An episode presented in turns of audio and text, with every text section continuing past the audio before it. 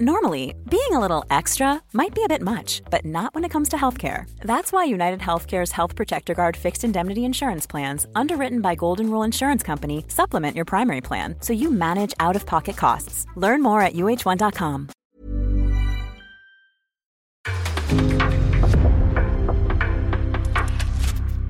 En podcast från Aftonbladet.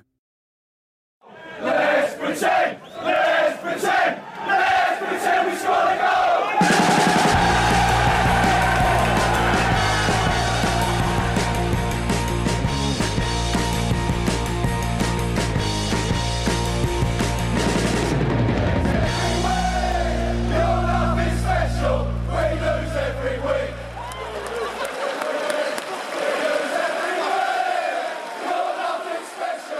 Sportbladets Premier League-podd. Eh, idag lite extra långt ifrån varandra eftersom jag befinner mig eh, hemma. Men eh, the show must go on och eh, så vidare. Makoto, du finns inne på redaktionen. Ja, jag sitter där ensam i studion. Det brukar vara Ja. du som har gjort det andra gånger. Men Ja. nu får jag känna på det också. Så är det. Eh, och Frida som vanligt i London. Ja, det stämmer. Jag är kvar. Ja, eh, men det är bra. Det är där vi vill ha dig. Eh, och det är in, inte, me, inte menat med någon slags, eh, med, nå, med något annat än att vi väldigt mycket uppskattar det du gör där borta. För du har varit på fotboll i helgen också. Ja, ja eh, hela veckan känns det som. Eller ja, Ja. det blir ju mycket så nu. Blir det fotboll i veckan också? Ja, nej men det blir det ju. Vad, vad händer nästa vecka? Jag, jag känner att jag tar, jag tar det verkligen dag för dag just nu, hela livet. Men det är väl, eh, det är väl cupfinal va? På, nej det är nästa lördag. Så nej, på, sönd, lördag. på söndag blir det Arsenal Leeds. Nu är, nu är jag nog med i, i Ja. schemat. Ja. Du tar match för match helt enkelt. Det gör jag verkligen. Det är så, det är så jag lägger upp mitt liv. Jag, jag kollar spelschemat och sen utgår jag från det. Jättepraktiskt. Jag känner igen den känslan man. Kan man göra något den här dagen? Vänta, jag måste gå in på Footmob och kolla vad det är för matcher den dagen. Ja, det var det. Ja, vi har nästan en full omgång att gå igenom. Manchester United Brentford spelar ju ikväll men eh, den är väl mer av akademisk betydelse nu. Det är klart att Manchester United teoretiskt finns med i, eh, i snacket om Champions League-platser men i praktiken så har vi väl räknat bort, eh, räknat bort dem. Eh, desto mer dramatik då, eh, ja men dels mellan eh, Arsenal och Tottenham eh, som vi ska prata om men jag tänker framförallt på nedflyttningsstriden. Vi hade ju ett, eh, ett eh, ångestmöte mellan Watford och Burnley. Burnley som var tvungna att ta tre poäng borta mot Watford och Watford som var tvungna att ta tre poäng för att ha någon chans att vara kvar i diskussionen.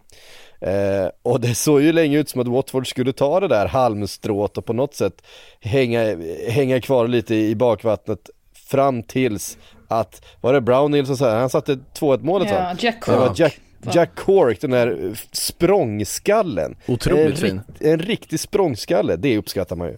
Ja, alltså jag, jag var så otroligt imponerad av alltså Burnleys, deras inställning trots att de ligger under då med, vad blir det? Det blir, ja, men det var ju knappt, var det sju minuter kvar av ordinarie tid? Eller någonting Det var sånt. väl 82 eller 83 där någonstans som de satt, eh, 83 tror jag till och med de satt 1-1 och sen var det Ja, kort efter två. men att, att de inte tappar tron, liksom, trots att McNeil, han fick inte med sig den här straffen som blev till en frispark istället Mm, ja. efter, eh, efter att eh, domaren hade granskat sin monitor. Och sen så, eh, ja, och sen så själva målet som liksom dimper ner på Tarkovsky och, och in i mål. De hade ju verkligen inte marginalerna med sig, så att de ändå borrade ner huvudena och, och verkligen fortsatte försöka. Det, det hedrar dem verkligen. Men det är väl lite signifikativt för det Mike Jackson har gjort här sen han kom in. Han har ju mest egentligen fått dem att tro på att det faktiskt är möjligt och inte ändrat sådär jättemycket i deras eh, ja, med startelva och deras sätt att spela på. Och eh, ja, han får verkligen utdelning får man säga. Ja, Alltså, känslan det- är ju att, att, att Sean Dyche kanske approach till den här truppen eh, inte bet längre.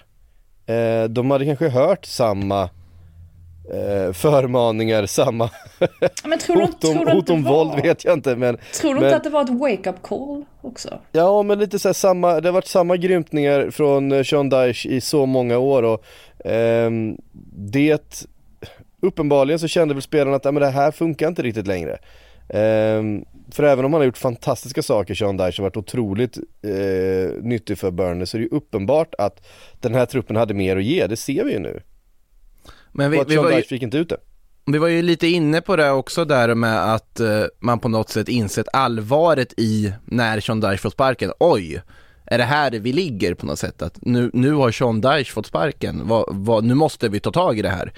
Ja, så, så känner jag i alla fall. Att, Ja, den eh, känslan får man ju ännu mer från den här matchen, hur de kommer tillbaka. Som sagt, marginaler, det var ju en, någon boll som dansade på mållinjen efter den gick i ribban där nära också i slutet, innan de får 1-1 målet. Det var ju otroligt mycket marginaler på fel sida. Eh, sen, sen tyckte jag att, jag måste bara lyfta målfirandet efter 2-1 målet när Brownhill jättefint placerar in den där eh, bollen och sen bara börjar kuta så här i eufori. Och man ser efter att han har sprungit ett tag att han börjar titta tillbaka på att det är ju ingen som hoppar, hoppar på honom eller drar ner honom eller någonting. Vart är alla? Men då har ju han sprungit så fort och ingen hann ju med honom när han bara sprang raka vägen hem. Men jag, Till 50 minuten också. jag tyckte att det jag lade märke till mest var ju hur otroligt förvånad han såg ut när den bollen gick in i målet. Det var som att, och Mike Jackson själv var ju, han var ju kolugn dessutom. Det var, det var som att det var, ja, det, det, det var delvis det här då chocken över att de faktiskt fick in det där målet. Men också Jackson som fortsätter, eh, ja, bara behålla lugnet ända fram till slutsignal. För han kände väl att här vågar man inte ta ut något i, i förskott. Eh, blytung seger förstås för, eh, för Burnley som eh, ju skaffar sig själv lite, lite utrymme nu eh, nere i, eh, i striden om de sista eh, platserna för att hänga kvar. Kan ju bara tillägga att Jackson han har ju samma, om inte till och med bättre nu vinprocent än Guardiola. en notis. Med, med, med lite mindre statistiskt underlag dock. Ja, lite grann. Men ja, ändå. Och, Burn, och Burnley skickade ju en passning till, eh, till Everton då som eh, mötte eh, Chelsea dagen efter.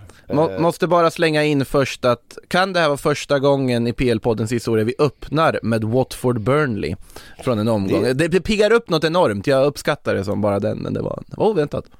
Ja, eh, det var ju det, det omgångens viktigaste matchen då. Ja. Eh, får man säga. Och nu ska vi se, vad, hur var det de skrev? Exakt, catch us if you can. Eh, ungefär. Everton, Ehm, ja. till Everton och så mötte Chelsea och det kändes ju som att nu, nu går tåget för Everton för att det här är ju poäng de inte kan bärga men det kunde de. Eh, Chelsea ser ganska trötta och mätta ut eh, den här säsongen. De har inte så mycket kvar att spela för. Eh, den där tredjeplatsen kommer de lösa till slut ändå. Ehm, och sen är det fa Cup-finalen om ett par veckor som man eh, siktar in sig på. Och dessutom Everton med allt att spela för och en Jordan Pickford. Vilken match han gör. Ja. Eh, arg, alltså det, det jag, Var, var, är, var är kritikerna nu? Eh, Vill jag, eh, undrar jag. Jag har ju ändå, Ja. ändå, ändå känt att man har försvarat Pickford här ganska frekvent. Och eh, ja, den räddningen han gör när han, jag förstår inte ens hur han hinner från den ena stolpen till den andra på så kort tid. Det är ju, det är ju nästan så att Everton-spelarna, de, de ser ju lika ja, men lika chockade ut själva över att det där inte blir mål. Och sen så vad är det minuten senare som fick för det här räddar bollen med ansiktet.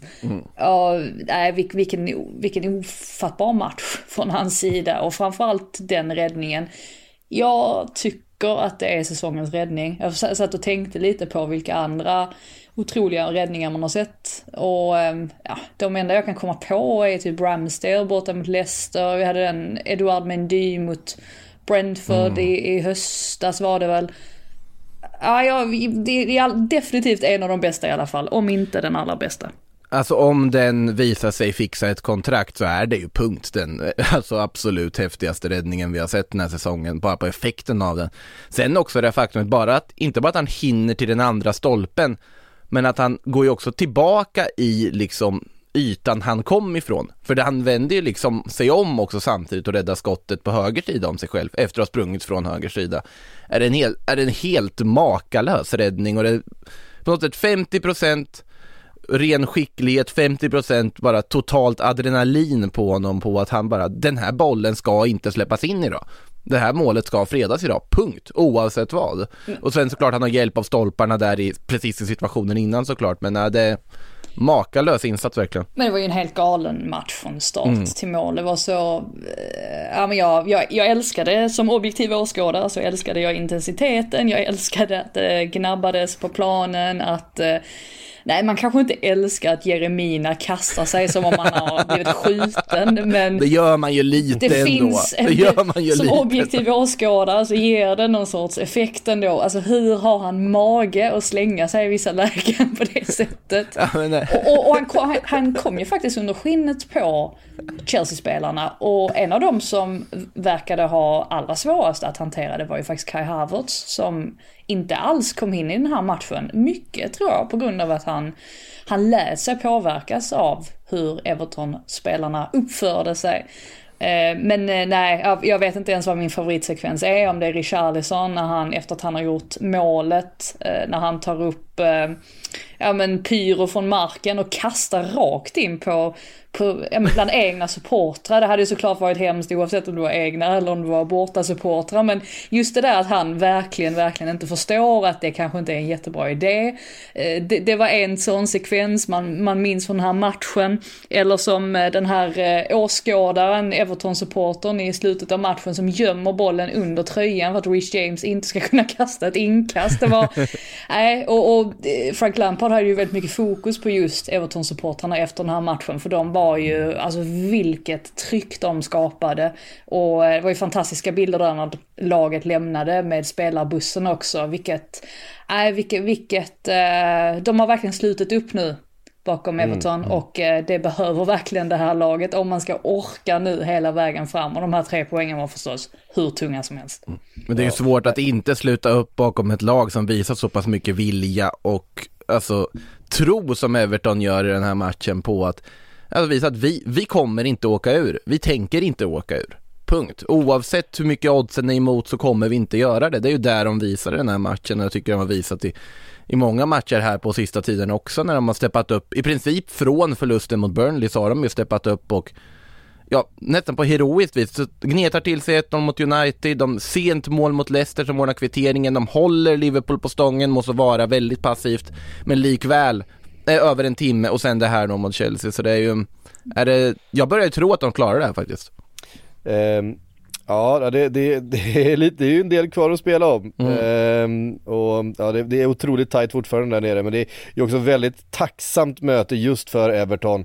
Eh, Goodison är ju ett sånt där ställe som verkligen kan skapa den där fientliga stämningen. Det är ju en av de där arenorna som har det där eh, riktiga trycket där, där allting bara väller ner på planen ifrån läktarna. Eh, det det är ju sannoliken inte alla Premier League-arenor som har men, men Goodison på sin dag kan verkligen vara det stället.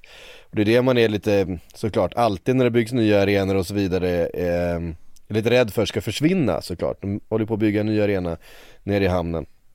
Så bo- borta, ja men precis, så bortafacit är ju ett problem, kan man ju bara sticka in där ju, att de har vunnit en, Ja. en enda match på bortaplan den här säsongen. Det är ju alltså, egentligen rent sanslöst att man inte har vunnit fler, så det är väl det enda hotet då, eh, möjligtvis. Ehm, och eh, nej men också tacksamt för ett sånt här lag som, nej men det de har nu, det är alltså eh, orden från Frank Lampard och orden från fansen är gå ut och kriga, spring på allt, spring tills liksom inte tills benen trillar av liksom. Eh, dyk in i allt, kriga till er det här. Perfekt att möta då liksom med som säga, en storklubb som är lite på stranden, som kanske inte kommer gå in 100%, de kommer gå in 95% i, i närkamperna. Um, som inte haft något, eh, en jätteform senaste tiden och som dessutom vill spela fotboll på ett speciellt sätt, kanske lite lättlästa. Eh, det är ju liksom perfekt för Everton i, i eh, det här läget, för det är klart att Chelsea är bättre på alla positioner än vad, vad, vad Everton är. Men det märks ju inte i en sån här match. När, när Everton får det att bli eh, och handla om känslor liksom. Det är ju farligt också att Chelsea har checkat ut redan för att de har ju inte säkrat den här Champions League-platsen än. Och, Nej, det har de eh, faktiskt inte gjort. Jag kan förstå att de har mycket fokus på cupfinalen för att Eh, ja, alltså det är ju, alla, det är ju en titel man fortfarande kan vinna. Men eh, ja, de kan, de kan inte fortsätta tappa hur mycket som helst. Det var ju mycket snack efteråt om det här att Lukaku fick sitta på bänken matchen ut, eh, fick inte ens komma in. Och Tuchel förklarade ju det med att han behövde göra ett tidigt byte där av Jorginho när Matteo mm. Kovacic kom in. Jag kan ändå köpa den förklaringen, men det visar ju också att han vill ha in andra spelare framför Lukaku. Var det väl, Pulisic och eh, Hakim Ziyech var det väl som kom in. Så att, mm. ja, han är inte, han står inte högt i, han är inte högt i hierarkin så att säga, den gode Lukaku.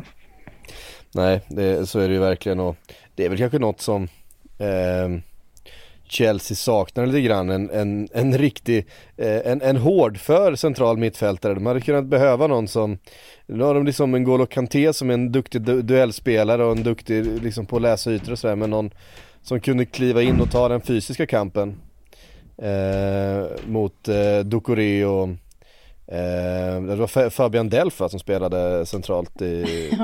Man har ju glömt att den är kvar där. Nej men han har ju gjort ett par, eh, mm. han gjorde ju en riktigt fin insats för några veckor sedan, nu kommer jag inte ihåg om de mötte då, där han var matchplanens bästa spelare.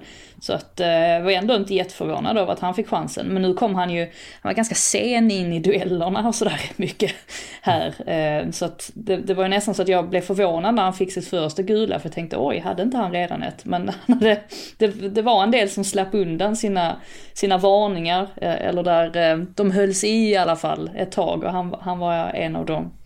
Mm. Men sen var ju inte, alltså Kanté spelade ju inte den här matchen så att Nej. det var ju Loftus, eh, Ruben Loftus-Cheek som ju faktiskt Precis. var, ja men kanske den, den enda som var riktigt bra, eller en av få i alla fall mm. som var riktigt bra. Lampard sa ju det efteråt att han fokuserade väldigt mycket på att plocka bort Mason Mount ur matchbilden. Och eh, det är ju lite ironiskt med tanke på att det var hans lärjunge lite grann när han var i Chelsea, eller det var ju Mount som han satsade väldigt mycket på ja. både i Derby och... Redan i Derby ja. Så att mm. det, det, visar ju också att han, han, eh, Lampard eh, hade i alla fall en tydlig plan, men sen så ska man ju utföra den också. Och eh, måste bara säga någonting mer om Richarlison för att det är ju en spelare som irriterar alla andra. förutom då Everton och dess supportrar. Men han är ju verkligen en, ja, han, han är en mardröm på många sätt, men att ha en sån spelare som springer, springer och pressar och försöker, det är ju en oerhörd tillgång. Allt han gör är inte smart, exempelvis när han kastar in pyro på läktaren, men han, han ger ju alltid precis allt. Ja, vad blir det för konsekvenser utav det där att han kastar upp den där eh, rökgranaten? Nej, jag tror inte det blir någonting va? Nej, De, eh, kom, kommentar, kommentatorn sa ju ingenting ens när det hände. Alltså det var, han reagerade inte. Nej. Nej, jag tycker inte att det är något att bråka om. Men, eh, han tänkte men, ju inte eh, sig för ju, alltså så enkelt är det ju. Nej, men de är känsliga för sånt där i England. Eh, det är de ju faktiskt. Men inte riktigt vana ändå, så de kanske inte förstår att den kan vara ganska varm och så, tänker jag. Jag vet inte. Ja, det är möjligt. Men vart, vart fick han tag i den till att börja med? Ja men den alltså, kastades ju in av, på planen. Ja, men det är ju inte ofta man hittar ja. pyro på läktarna i England överhuvudtaget. Jo, alltså sådana rökgrejer. Rök, äh, ja, i och för sig, ja det är sant. Ja. ja, de är rätt populära. Ja. Eh, vanliga bengaler eh, har jag nog aldrig sett. Eh, men eh, med sådana rök rökgrejer i, i olika färger har man sett ja. rätt ofta. Det, det är vanligt. För det har till och med Brighton på sina matcher. Så. ja, till precis. och med säger jag precis som att det, ja. Ehm, men vi tittar på Everton har en match mindre spelad än Leeds och eh, Burnley, två poäng bakom. Tittar på spelschemat så har de Leicester borta, Watford borta, de kommer behöva göra någonting åt sitt borta facit. Eh, framförallt den, den eh, matchen borta mot Watford måste de ju vinna för då kommer ju Watford dessutom vara avhängda i den där eh, slu, eller ja, bottenstriden. Eh, sen har man Brentford och Crystal Palace hemma och avslutar med Arsenal borta. Och det kan ju mycket väl vara ett Arsenal som i sin tur måste ta tre poäng. Eh, så att det är ingen jättelätt eh, resa in de har här om vi eh, jämför med till exempel Leeds då som eh, hade tuffast möjliga motstånd i, eh, i helgen när de mötte Manchester City. Det blev förlust med 4-0. allra mest till oss Liverpool-supportrars stora förtret känner jag ändå.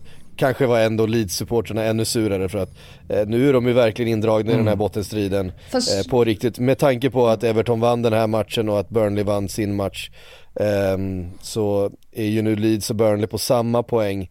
Eh, och Leeds har också ett ganska tufft, eh, eller ett väldigt tufft schema kvar på sina fyra matcher då. Arsenal borta, Chelsea hemma, Brighton hemma och Brentford borta. Eh, Ja, men det var ju inte alls den reaktionen som Leeds-supportrarna visade.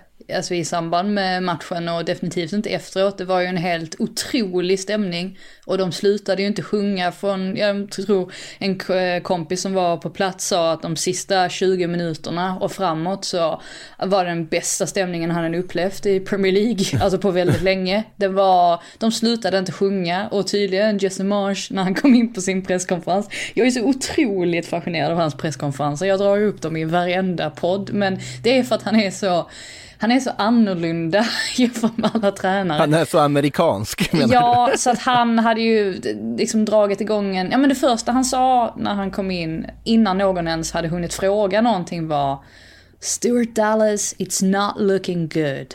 Det var det första, alltså så superdramatiskt. Och eh, alla bara, jaha okej. Och det har ju visat sig nu att Stuart Dallas tråkigt nog har eh, brutit lårbens... Lårbenet, är det det det heter? För lårbenshalsen är någonting annat ju. Lårbenet. Ja, lårbenet. Det Ja, det är ju där, sjukt i sådana fall. Ja, och de hade ju otur där, alltså att Liam Cooper också skadades redan under uppvärmningen. I Dallas fall måste jag ändå säga att, för det var ganska tydligt att Marsh hade sagt åt Leeds att ge inte City-spelarna utrymme och, och var riktigt fysiska, alltså lite så här Atletico-style ändå. Och Dallas, när han går in på Jack Grealish där, det är hans femte tackling i matchen. Eller om han till och med hade tacklats fem gånger innan dess. Och han är ju så sen. Han borde nästan ha förstått att jag kommer inte ha någon som helst chans att nå den här bollen. Så att det var ju äh, riktigt eh, uh, olycksaligt för honom att han äh, att han skadar sig själv helt enkelt och får frispark emot sig på, på kuppen där. Så det ser ju inte alls bra ut för honom och det är ju sånt där som Leeds verkligen inte behöver nu när de ja, men ska möta Eh, ja, men lite mer överkomliga motstånd härnäst. Men eh, ja, eh, Jesse Marsh, om det är någonting han, han är bra på så är det ju att motivera dem och, och sådär. Och jag tycker väl ändå att de visar rätt goda tendenser i den här matchen, även om City hanterade det väldigt, väldigt bra. Det är nästan som att de har lärt sig efter att de har mött Atletico nu två gånger om, så har de lärt sig hur, hur man ska stå upp mot, eh, mot lag som försöker sig på sådana grejer. Och eh, Laporte tycker jag gör eh, rakt igenom en eh, superb insats. Ehm, ja, verkligen och ehm, Nej men Manchester City, det, det kändes tyckte jag, alltså nu, nu ska jag eh, kliva in i min, mitt eh, Liverpool eh, Oj, oj, oj. skinn. Oj. Eh, så kändes det här som den sista chansen lite grann. Härifrån så kommer inte Manchester City tappa några poäng. Visst att det finns några som sitter och hoppas på att eh, Aston Villa ska göra något bara för att det är Steven Gerrard och Coutinho och så vidare sista omgången. Men ett, ett Aston Villa utan något att spela för mot ett Manchester City med allt att spela för. Eh, jag, ger, jag ger Aston Villa 0,1% chans att vinna den matchen.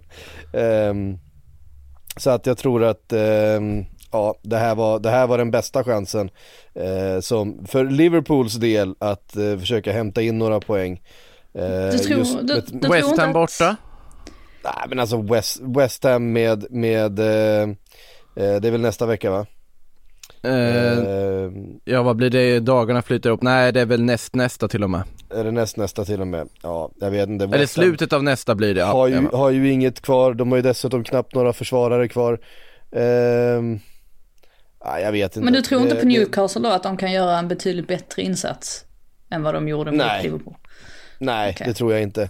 Jag, jag, jag tror, alltså det hade, det hade krävts någonting ehm, som påverkar utifrån.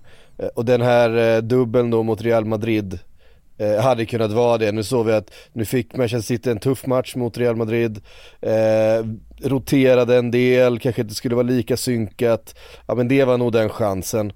Eh, framöver här. Visst det ska eventuellt spelas en final om man tar sig vidare från semifinalen då i Champions League och så vidare men eh, det kommer ändå vara ligan som man har att fokusera på eh, framöver och det, då kommer man lösa det helt enkelt. Jag skulle, alltså du ska nog inte räkna bort eh, efterdyningarna av returen oavsett hur den går heller. Alltså om, säg att nu Real Madrid skulle vända det där, den smällen för City mentalt och sen koppla om till en Premier League-match mot det här Newcastle, det ska man inte bara förutsätta att de löser.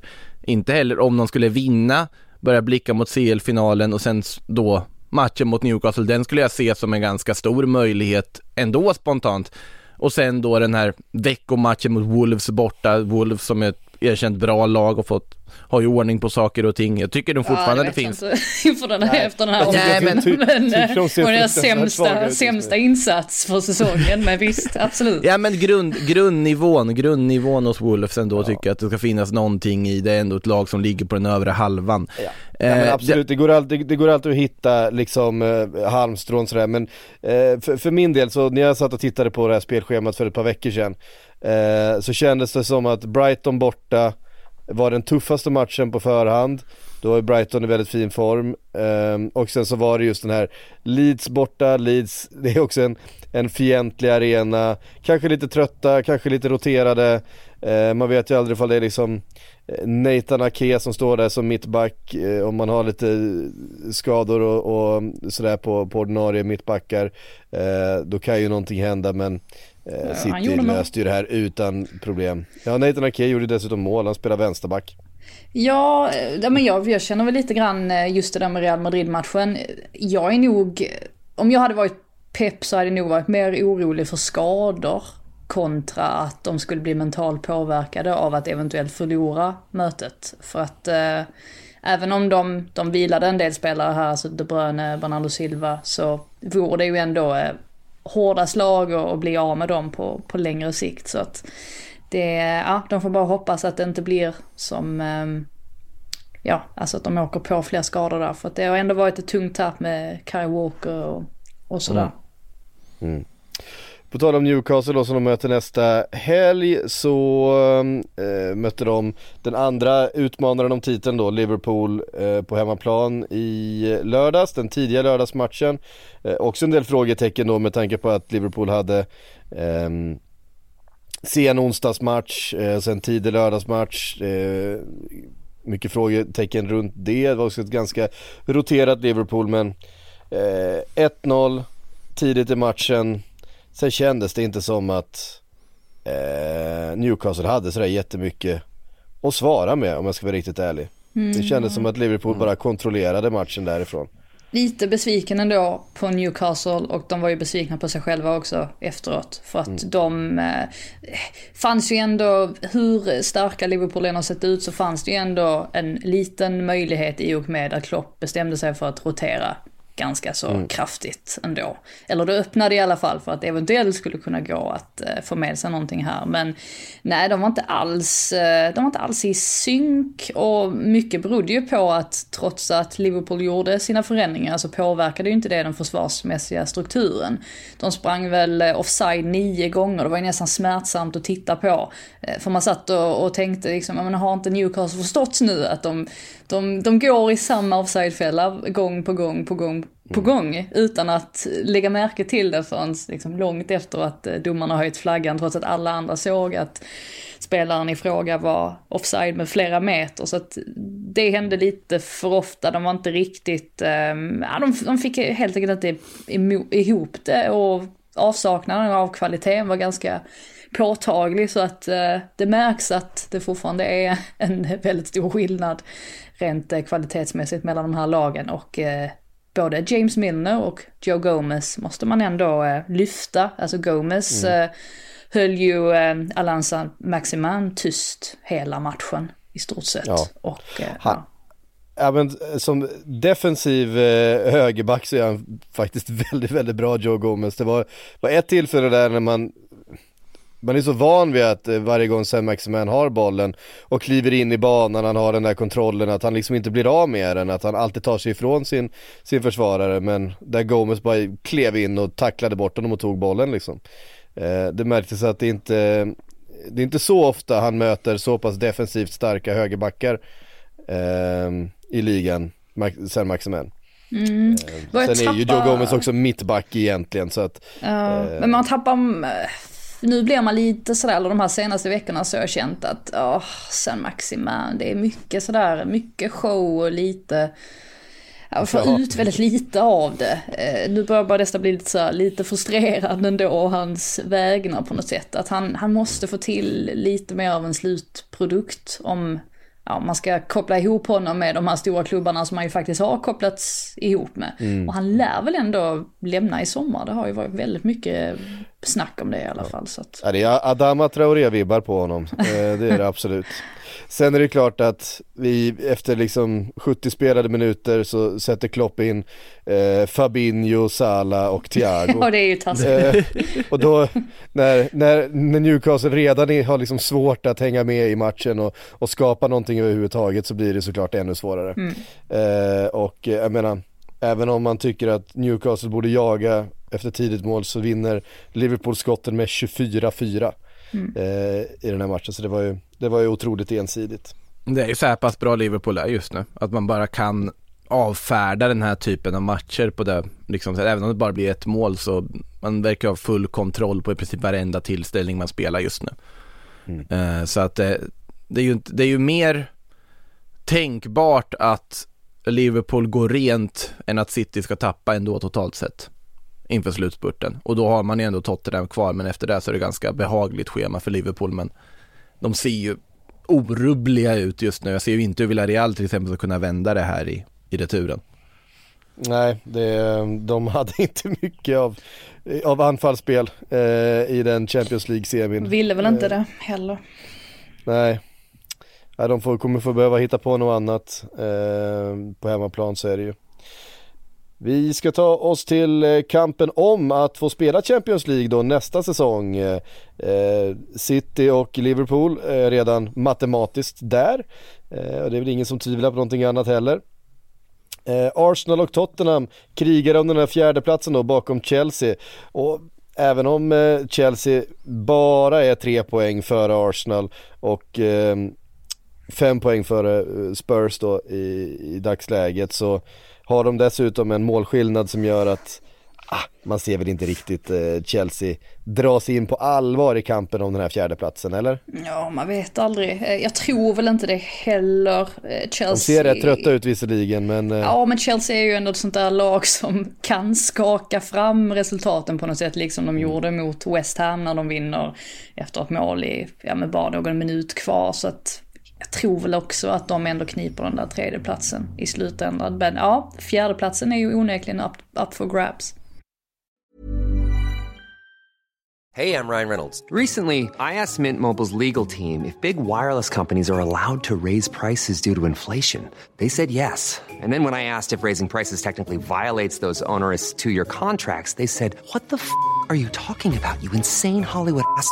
So to recap, we're cutting the price of Mint Unlimited from $30 a month to just $15 a month. Give it a try at mintmobile.com slash switch. $45 up front for three months plus taxes and fees. Promoting for new customers for limited time. Unlimited more than 40 gigabytes per month. Slows. Full terms at mintmobile.com.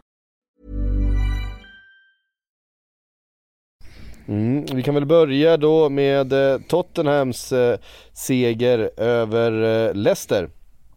3-1 eh, vann man den matchen med. Eh, Dejan Kulusevski kom in, stod för mm. två assist, båda två till Heung-Min Son som, eh, alltså det sista målet är ju Det är helt okej okay. det, det, är ingen dålig träff Han är, han är i grym form plötsligt, Son. Jag vet inte vad som händer, två matcher utan att varken han eller Kane har rätt enda skott på mål och så plötsligt så gör han såna här grejer Ja, det är ju den eh, kvaliteten han har och eh, kan plocka fram också. Han hade väl fått reda på någon minut innan han drog till med det målet att han skulle plockas av. Så att eh, Conte sa det efteråt, det var nästan som att han liksom ville ville ja, eh, göra en sista grej då för supportrarna som givetvis då gav honom stående ovationer när han eh, lämnade. Men eh, ja, när det fungerar för Son och när det fungerar för Harry Kane som ju inte hade gjort mål på, ja men det var ju hur många, var det sex veckor någonting sånt där i ligan? Det var mm. väldigt länge i alla fall. Och dessutom då när Kulusevski, eh, ja men det var ju skönt med tanke på att han faktiskt fick inleda på bänken, att han ändå kan komma in och, och ha en sorts effekt som Lukas inte hade haft på anfallsspelet. För framspelningen där till Sons mål, första mål, är ju, den är ju faktiskt helt fantastisk. Mm. Och äh, det var, annars var det väl, alltså, Christian Romero är väl en sån man kan äh, lyfta fram också. Det är väl till och med han som tacklar så Junsu där var på bollen, det imponerar hos Kulusevski. Ja, den är, den är, gräns, den är gränsfall den tacklingen. Ja, men det, det, var ändå, det var lite så Romero som han var matchen igenom. Han låg väldigt tätt på Leicester hela tiden. Och eh, ja, hindrade ju dem att, att skapa allt för mycket, även om ja, men Spurs kanske inte var sitt bästa jag där under, under första halvleken ändå. Så ja, eh, sen fortsätter ju Leicester ha sina problem eh, i försvarsspelet som eh, Brendan Rodgers är ja, fortsatt irriterad över. Så att ja, det var ju en viktig seger om inte annat efter de här veckorna för, för Tottenhams del. Åtta assist på Kulusevski nu på 14 spelade matcher och dessutom tre mål. Är det inte, är det inte nio det till och med? Ganska, det är ett ganska ja, bra... Nio måste det bli va? Nio, ja enligt eh, Transfermarkt är det bara åtta. Men... Okay. Eh, men o oavsett ja, många assist, han har gjort det bra kan, kan vi konstatera, oavsett om det är åtta eller nio. Verkligen. Eh, ja, och plus tre mål då, så att jag menar, eh, 11 poäng på, på 14 matcher ifrån ja, men att komma in så här i det här laget, i det skedet på säsongen, efter att ha inte spelat så mycket fotboll under hösten, eh, blivit mycket bänksittande i, i Juventus och komma in och eh, ja, men glida rätt in i det här laget och bli så betydelsefull. Eh, det är otroligt imponerande och de älskar ju verkligen eh, Kulusevski i Tottenham just nu. Ja, vi skön, som sagt, skön reaktion ändå från honom eh, på det här att han blev bänkad, att han faktiskt kan mm. komma in och göra skillnad som han eh, ändå gör i, i slutändan. Det måste vara skönt för honom själv om inte annat. Mm. Han hade alltså 1 eh, plus 3 på sina 20 spelade matcher i Serie A, eh, inklusive inhopp då. Eh, nästan, det var väl nästan bara inhopp om man ska vara riktigt ärlig. Eh, Medan han har 3 plus 8 då på 14 matcher i, i Premier League.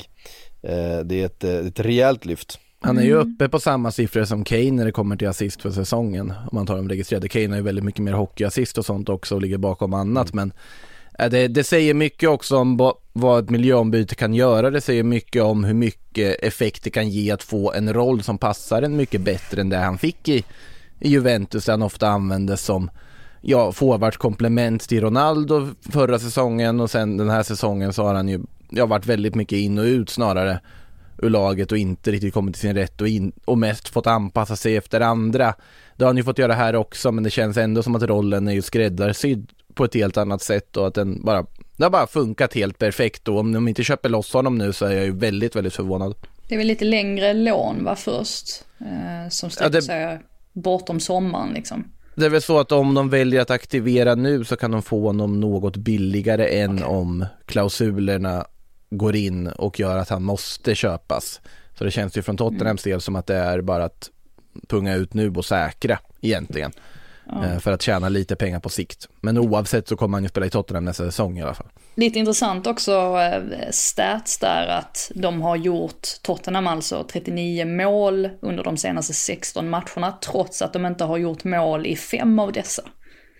Det, ja, det är ganska många många fullträffar där. Väl när de gör mål så gör de många mål. Ja, precis. Då brukar det rinna iväg. Sen blir det ju alltså, jättespännande att se vad som händer i sommar med Antonio Conte som ju inte helt mm. avfärdade det här PSG-ryktet direkt. Mm. Och vem ska då kliva in? Jag sitter ju givetvis i Graham Potter-båten och eh, hoppas att han mm. i så fall får chansen. Men ja, vi får väl se. Det är det inte upplagt för Pochettino då? då?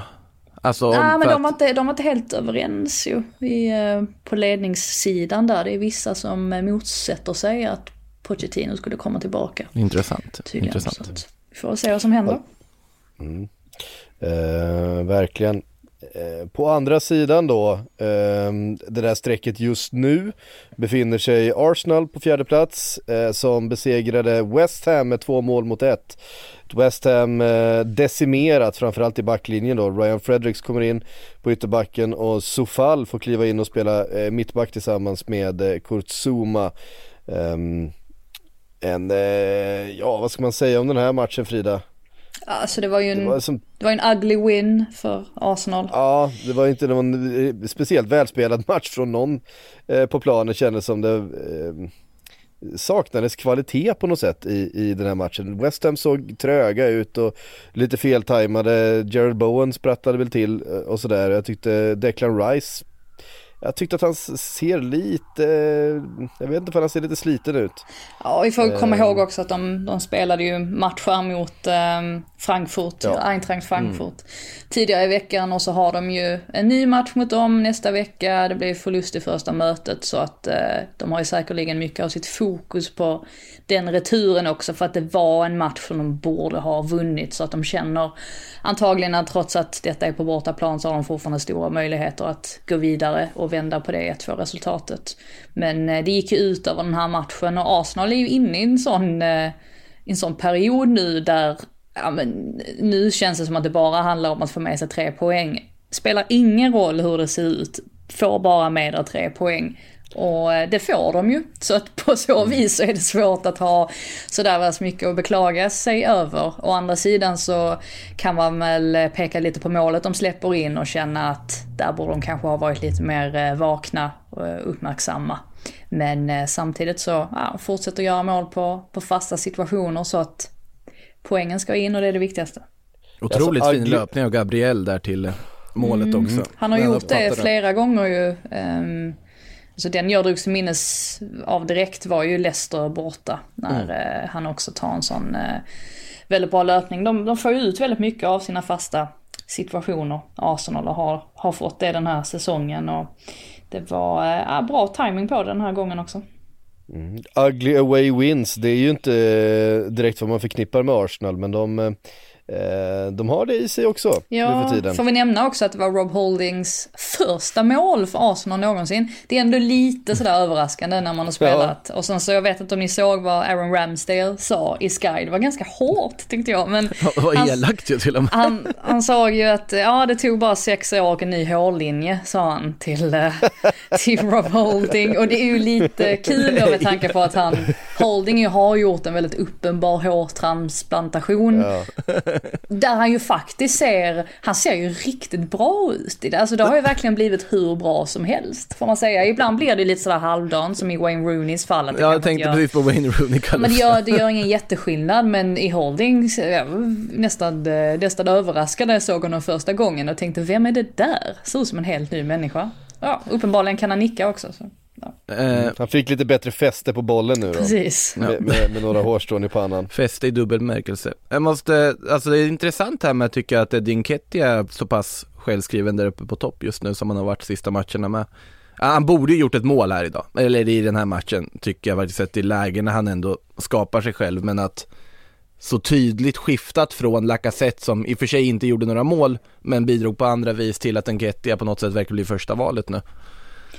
Ja, alltså han är, som sagt jag tyckte också att Enketia var, ehm, han var i alla fall aktiv. Sen, sen tycker jag att han tar fel beslut ibland. Att han går på skott när han verkligen inte borde göra det. Och, ja men lite sådana där grejer där han kanske inte är tillräckligt skärpt. Men eh, i den här matchen så var han ju definitivt, nu var det väl Rob Holding som blev utsedd till man of the match. Men eh, annars hade Enketia nog kunnat vara runner-up.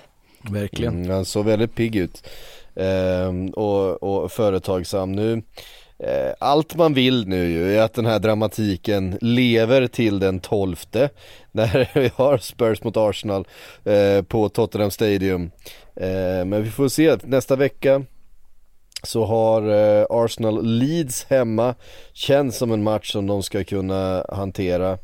Eh, samtidigt som eh, Spurs då i sin tur ska till eh, ska till Anfield och ehm, eh, det kan ju faktiskt vara så att eh, det skiljer eh, mer poäng mellan, det skiljer två poäng nu, det skulle kunna skilja fem poäng faktiskt mellan de här två lagen inför det mötet och det kommer ju såklart fortfarande vara dramatiskt men då kommer vi ha ett Arsenal som är nöjda och kan leva gott på, på en poäng i det mötet och det är lite synd. Eh, man vill ju verkligen att det ska vara två lag som behöver, som vill gå för, för segern. Ja, det, det känns ju som att eh, Liverpool-Tottenham kommer ju att ta koll på en av striderna. Vi kommer inte få båda striderna levande på något sätt. Det är ju känslan Nej. i alla fall. Ja. Ehm, ja, Arsenal, som, eftersom de har fler poäng än, än Tottenham så kommer de ju alltid vara nöjda med en poäng i den matchen, visserligen. Mm. Men eh, jag vet inte, det, det, det är lite synd att vi inte har, har dem helt jämnt inför, inför den matchen och vi får väl se ifall ehm, Kanske då Chelsea, jag vet inte vad, vad har de i helgen? Eh, de Wolves, va? Möta Wolves, ja det är ju ett, lag, det är ett lag som verkligen är på stranden. Eh, Brighton, Brighton hade, vi kan väl ta den då, Brighton hade åkt från stranden på söd, sydkusten upp till, eh, till Birmingham och hittat ett Wolves som befann sig på stranden. Eh, för att de har inte sett pigga ut senaste tiden Wolves, så det här var ingen bra match. Nej, verkligen inte. De, eh, jag vet inte riktigt vad det är som har hänt, men eh, någonting är det ju att de släpper in tre mål. Det hör inte till vanligheterna heller, så eh, Bruno Lage var ju inte speciellt eh, nöjd. Och det kan man ju förstå, men å andra sidan fortsätter man att bli eh, imponerad av Brighton som nu har 44 poäng. Bäst någonsin i ligan. Känns som att Potter bara slår sitt eget rekord säsong efter säsong. Och också den här fantastiska sekvensen med McAllister som först missar en straff och får en ny chans ett par minuter senare efter att Danny Welbeck har gjorts ner i straffområdet och sätter den andra. Det är inte ofta ändå man ser en straffskytt gå fram och ta, ja men lägga en så omgående, typ tre minuter efter att man har missat. Det var eh, kyligt ändå av honom och, eh, och lyckas, för, förmodligen framförallt väldigt, väldigt skönt att han faktiskt fick in det, den bollen. Och sen så var det ju ett eh, jättevackert mål från Trossard också som lurar bort Moutinho är det väl? Helt. Och eh, ja, så blir det ju 3-0 till slut så att en väldigt säker seger från eh, Brightons sida som förtjänade den fullt ut. Ja verkligen, eh, det var ju ett lag som enligt klyschan ville mer. Eh, men det är ju remarkabelt tycker jag att Brighton som vi har skällt lite på den här säsongen, eh, som ju bara kryssade och kryssade och kryssade och Det är kryssade du hela som hösten. skäller, det är inte jag. Ja men vad fan. Ja, du, du har i och för sig knappast- kallat Brighton typ det mest frustrerande du vet i din nej, nej, vardag. nej, nej, nej. Ni- Neil Maupin är det mest frustrerade jag vet. Och han var inte på planen nu så att... Då, då, då eh, gillar du Brighton. Nej men det, det var ju också varit lite, lite stämning mellan, eh, ja men eh, Potter har sagt ifrån fansen som inte har varit helt nöjda.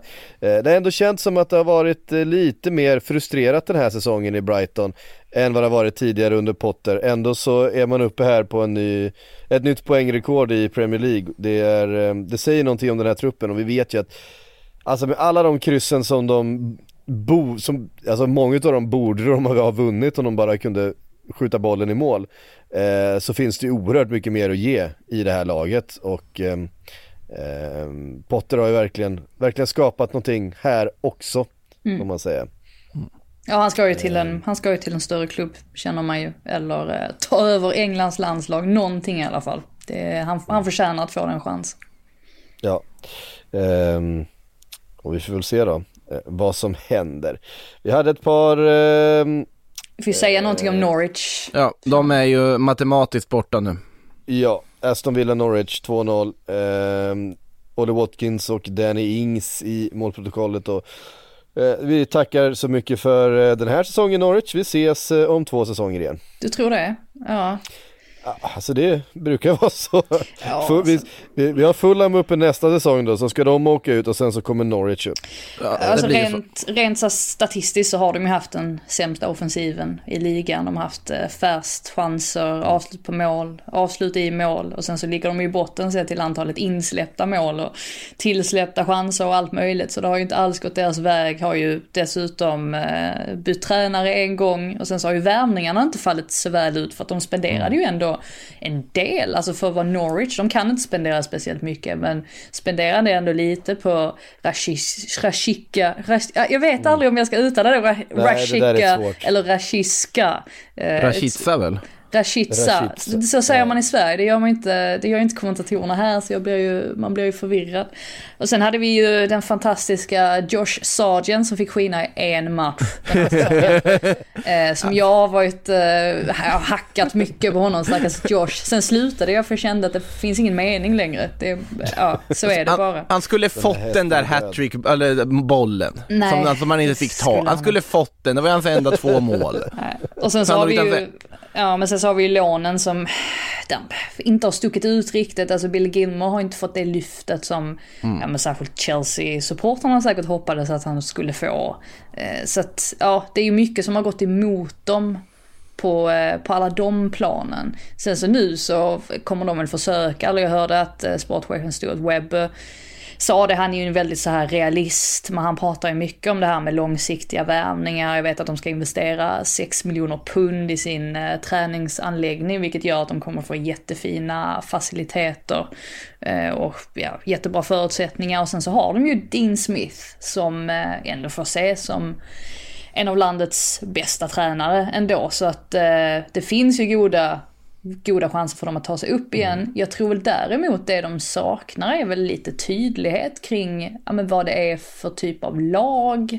De är ju inget, det var ju inte som när Leeds kom upp eller Sheffield United kom upp. Nu, åkte ju, nu har ju Leeds haft det tufft den här säsongen och Sheffield United åkte ju ut. Så att det är inte som att det är ett segerrecept. Men Norwich är ju lite sådär när de kommer upp att, ja, men vad är de? De spelar hyfsat bra. Spelade ju faktiskt rätt hyfsat bra i den här matchen mot Villa också, men det är inte tillräckligt. De behöver ju att värvningar faller väl ut och, och allt det här. Så vi får väl, eh, ja, vi får väl se vad de hittar på till nästa säsong. Kan ju Dean Smith få lite mer tid på sig i alla fall att bygga något eget.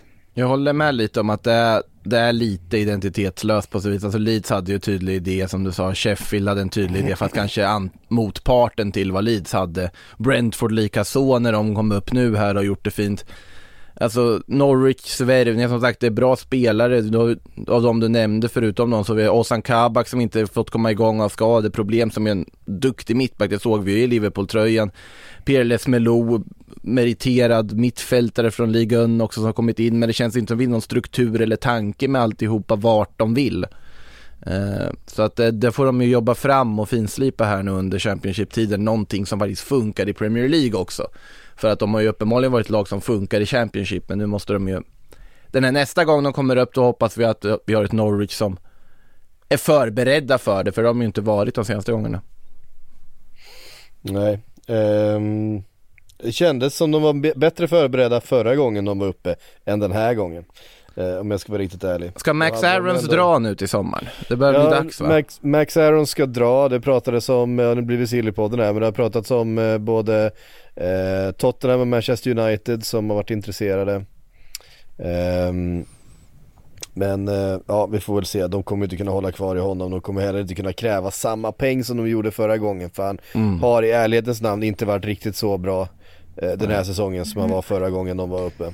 Känns Han det har inte varit så framträdande i alla fall. nej, känns det som att Jed Spence kommer hamna i Man United? Eller jag börjar tro det i alla fall. Men eh, ja, vi får väl se var Max Aarons landar. Ja, vi får se. Eh, ett riktigt trött mittenmöte kvar att avhandla. Eh, Southampton Crystal Palace. Eh, och eh, anledningen till att jag blir extra trött på det här är för att om inte eh, Wilfried Zaha hade gjort det där målet i 90 plus 2 så hade jag haft 13 rätt på stryket. Oj. Oj, Eh, fick jag det sagt- sagt också men eh, det, den sved kan jag säga. Den sved. Jag, eh, det som fick mig att hoppa till i den här matchen det var när Patrick eh, Vieira på presskonferensen efteråt jämförde Zaha med eh, Matt Letizier. Och eh, ja, alltså absolut, det, det kan man ju göra. Oj. Men, men med tanke på, eh, på hans, eh, hans uttalanden de senaste veckorna, eh, han har ju Ja, blivit en riktig precis. konspirationsteoretiker, så hoppar man till innan man insåg att ja, men han menar ju som spelare. Självklart.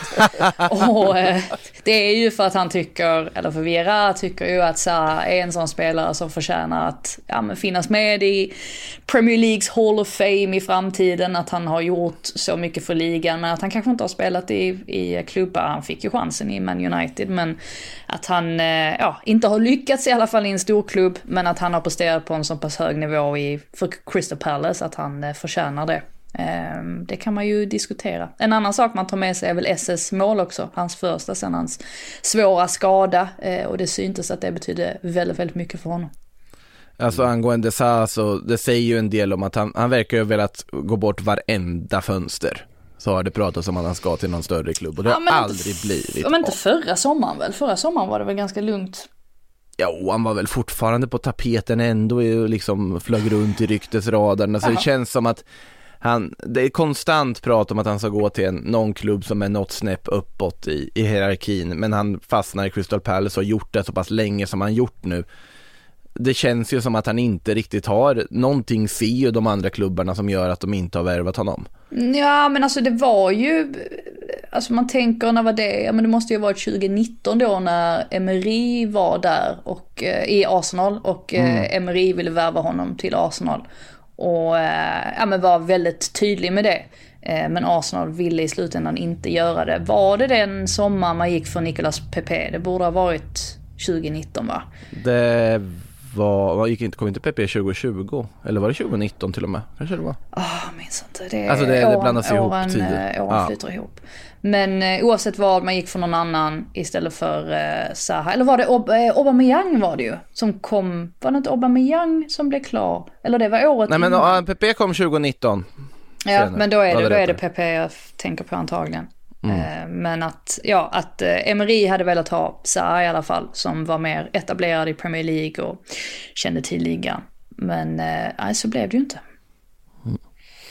Eh, vi eh, tar och passar på och kastar in lite eh, frågor vi har fått eh, från Twitter. Mattias skriver Mané och, Ma- och McTominay, två spelare med alldeles för få röda kort genom karriären. eh, ja det kan, så Fick, kan det eh, vara. fick man det? Han fick väl rött kort då när han manglade Edersons ansikte? Eh, det fick han Ja. eh, definitivt. Den var inte snygg. Den var inte så snygg. Det var väl i och för sig i kanske inte med, med avsikt, han gick Nej, efter bollen. Han har ju så gjort fulare grejer om man säger så. Mer med intention, Ja, en, den hel del, här en hel del säsongen. armbågar. Ja, men jag kommer Eh. ihåg eh, på Stamford Bridge den här säsongen. Eh, var det Aspilicueta han sänkte då va? Precis efter bara Mm. typ 13 sekunder eller något sånt där. Just det, just det, just det. Eh, lite övertänd i början. Han hade ju en situation här också där han gick in med dobbarna eh, när han jagade bollen mot eh, Dubravka ehm, eh, i matchen i helgen som han fick gult kort för och det, eh, det, ja, det har väl snackats lite grann om det, inte jättemycket men eh, hade väl kunnat bli rött. Eh, absolut, han, han eh, träffar med dobbarna men han, eh, ja så är det ju. Han, han är lite vårdslös kan man säga och McTominay eh, också. Det får man faktiskt eh, tillstå så att det finns väl en, eh, en sanning i det. Det finns ju många sådana, det, det finns ju en skicklighet i att undvika de röda korten också. Titta på, Diego Costa gick väl hela sin Chelsea-period utan att ta ett rött. Eh, till exempel. Ja, vilket, vilket är skickligt i sig nästan faktiskt, tycker jag också. Att alltid ligga på en sån gräns och i princip förtjäna rött i varje match men ändå komma undan utan att ta det. De, Mm. de absolut skickligaste, alltså hårdföra spelarna är ju bra på att inte kliva över den här röda kortgränsen också, även om det kan diskuteras ibland. Richarlison är faktiskt en annan spelare som man kan lyfta, som vi ändå pratat om idag, som har legat, han har ju, tar ju i och för sig röda ibland också, men han har ju legat på gränsen Ja, jag ofta. tänkte precis säga det. Han har väl... Han är inte lika bra på att eh, inte passera gränsen. Nej. Ehm, jag har fått en fråga här från ehm, Thomas, han eh, skriver Vem har varit säsongens bästa tacklare under eh, Premier League denna säsong? Nu menar jag inte sett till statistik utan snarare elegans och stilistik eh, Jag är mer den bästa tacklaren eh, i ligan egentligen Är det Granit Xhaka? Nej det är det, det, är det verkligen inte Ehm, Bra fråga. Eh, alltså Thiago Silva har ju en otrolig elegans över sig i varje aktion han gör. Men om han är bäst i ligan på det vet jag inte. Han kan ju vara, men sen så, jag vet inte just, just glidtacklingar. Van Dijk Alltså- behöver ju sällan ta- glidtackla om vi säger så. Han bara ställer sig han- framför ju. Ja det är också så här att, att Vet ni, vet ni hur många frisparkar eller straffar som van Dijk har orsakat den här säsongen? Det är nog inte många. Alltså hur många fouls? Då tänker vi på en hel säsong och han är eh, sist, siste mittback. mm, Tre. Nej, Han har faktiskt, det, det är tre gula kort har han på säsongen, men han har alltså orsakat nio frisparkar den här säsongen. Ja, just det. För jag minns ju den eh, i mötet med eh, City När han fäller Kevin De Bruyne och sen så reser sig De Bruyne upp och kör en fistbump med van Dijk för han bara good, good, uh, good choice liksom. Att sänka mig där. Ja men sluta, det är därför man inte vill ha Liverpool City i en Champions League-final, de det är är för ju- glatt. De är ju vänner ju, alltså Jo. utanför planen. Jo, men det känns som att alla är det från de två lagen. Det blir, det blir för, för kamratligt på något sätt för att vara...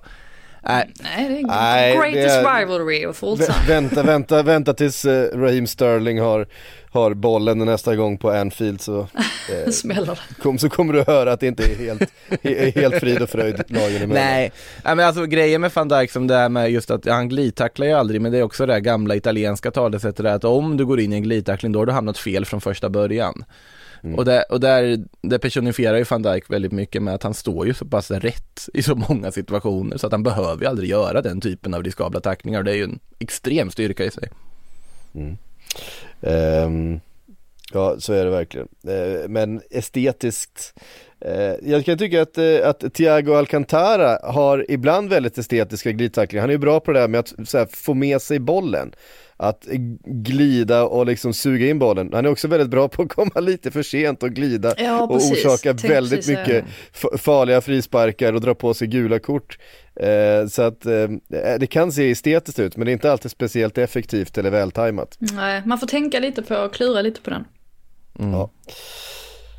Ehm, eh, eh, ehm, eh, Theo Baltor skriver eh, Arsenal redan matematiskt klara för Europaspel nästa säsong. Eh, redan det är väl en lyckad sådan.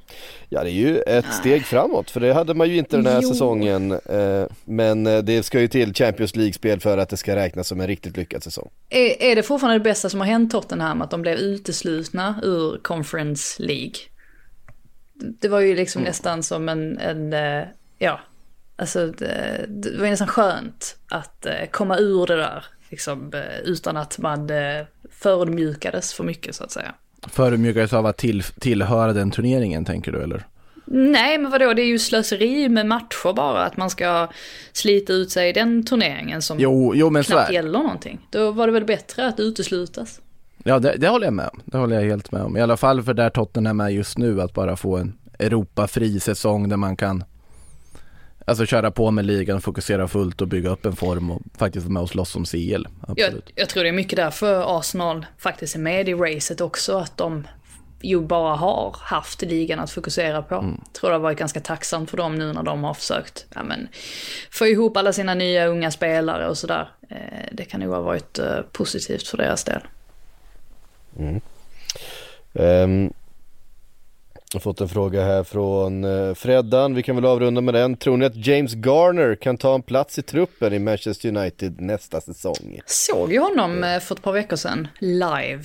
Eh, när jag var i Luton och var på Luton, eh, ja Forest då såklart. Och eh, ja men han var faktiskt, han, eh, han ser ändå lite, lite spännande ut. Tycker ändå att han, eh, alltså han har ju tagit kliv den här säsongen. Och det är ju det man vill när man lånar ut spelare på det sättet ju. Så att det skulle inte förvåna mig om Erik Ten Hag i alla fall tar sig en titt på honom. Han är ju duktig på att utveckla unga spelare. Jag är ju jättespänd på att se vad som kommer att ske med den truppen och vilka han kommer behålla och vilka han kommer att kasta. För att just nu känns det inte som att någon vet riktigt alls vad som kommer hända. Inte ens med Ronaldo. Eh, Vem vet, han kanske blir en nyckelspelare i Ten Hags eh, Man United. Men det är, väl, det är väl absolut inte otänkbart att han tillhör truppen med tanke på att de, de kommer ju garanterat bli av med en hel del spelare som har utgående avtal, alltså Pogba, Cavani, Lingard, eh, Mata, Matic. Och sen kan man ju räkna med att de kommer sälja en handfull spelare också. Då är det ändå, säg att, säg att det är en 10-11 platser i truppen som de måste fylla. Kan nog räkna med att de inte kommer göra 10 värvningar för de pengarna finns inte om de ska värva rätt spelare och liksom tillräckligt bra spelare. Så att då kommer det ju behöva fylla på också underifrån och då är väl Garner är väl ett utmärkt komplement att ha i en trupp. Att använda i, i kupperna, använda som backup och så vidare till nästa säsong om han accepterar en sån roll. Så att det, det ser jag inte som alls som otänkbart att han tillhör truppen. Um, och jag menar tar man, in, tar man dessutom in en, eh, säg en Declan Rice eller en defensiv mittfältare av Jag tror inte Eh, det av- blir, jag tror, vi, jag tror inte det blir Declan Rice. Jag tror inte han Nej. går till Man United. Jag tror inte han vill det själv alltså. In, inte i den här säsongen, alltså med Nej. när de inte, möjligtvis till nästa om man Nej, men jag, fortfarande tror är inte kvar i att West han, Ham. jag tror inte att han personligen vill gå till Man United. Jag tror att han har siktet inställt på Chelsea. Och det, det är dit han hoppas gå. Är man uppvuxen i Ham, som han är, ett stenkast ifrån där jag faktiskt befinner mig just nu, så eh, då är man inte jättesugen på att gå till United. Jag, lite grann som i, nej det är värre i Calvin Phillips fallet för att han har, han har ju en, eh, ja, det tillhör ju en klubb som, eller kommer från ett område där man eh, hatar Man United ännu mer. Men jag tror ändå att sånt, eh, vissa spelare bryr sig mer om sånt än andra. Jag tror att eh, Declan Rice är en av dem som faktiskt bryr sig om klubbsympatier ändå, eh, någonstans.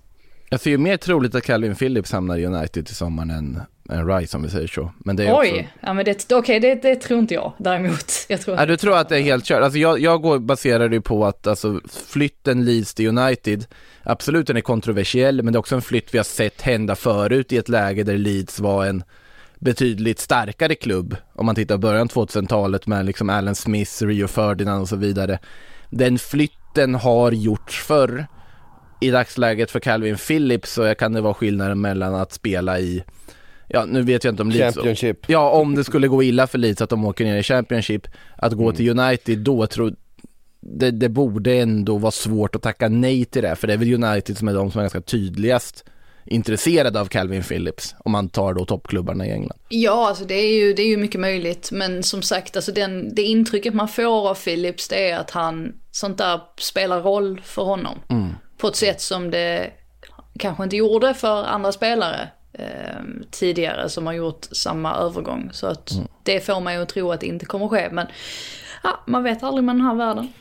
Nej, eh, min tanke med det var ju uh, framförallt att James Garner skulle vara en, en väldigt bra understudy till en, eh, Eh, en, en färdig defensiv mittfältare från den liksom högsta nivån, någon som skulle kunna gå in och eh, avlasta, spela, du vet, eh, spela vissa matcher, spela cupmatcher, eh, mycket sånt där och, eh, och utvecklas till att bli den, jag menar han har eh, han har ganska fina egenskaper av det jag har sett James Garner, han har ju åtta assist för Forrest under den här säsongen från sin ganska defensiva utgångsposition. Eh, ska väl säga så att James Garner själv är, då är från Liverpool av alla ställen, eller ja, från Birkenhead som ligger precis i den här själva ön utanför. Eh, så fick jag klämt in det också. Ehm, Eh, hörde ni, vi har en fascinerande vecka framöver. Eh, Manchester United-Brentford kanske inte är det mest spännande, men eh, jag kommer kolla på den ikväll i alla fall. Eh, sen har vi Champions League eh, och Europa League-returer. Eh, och sen en vecka då med eh, fortsatt dramatik runt eh, strecken, det ser vi fram emot. Eh, Sillypodden kommer dyka upp här i flödet eh, någon gång under veckan och från Sportbladets Premier League-podd så säger vi på återhörande.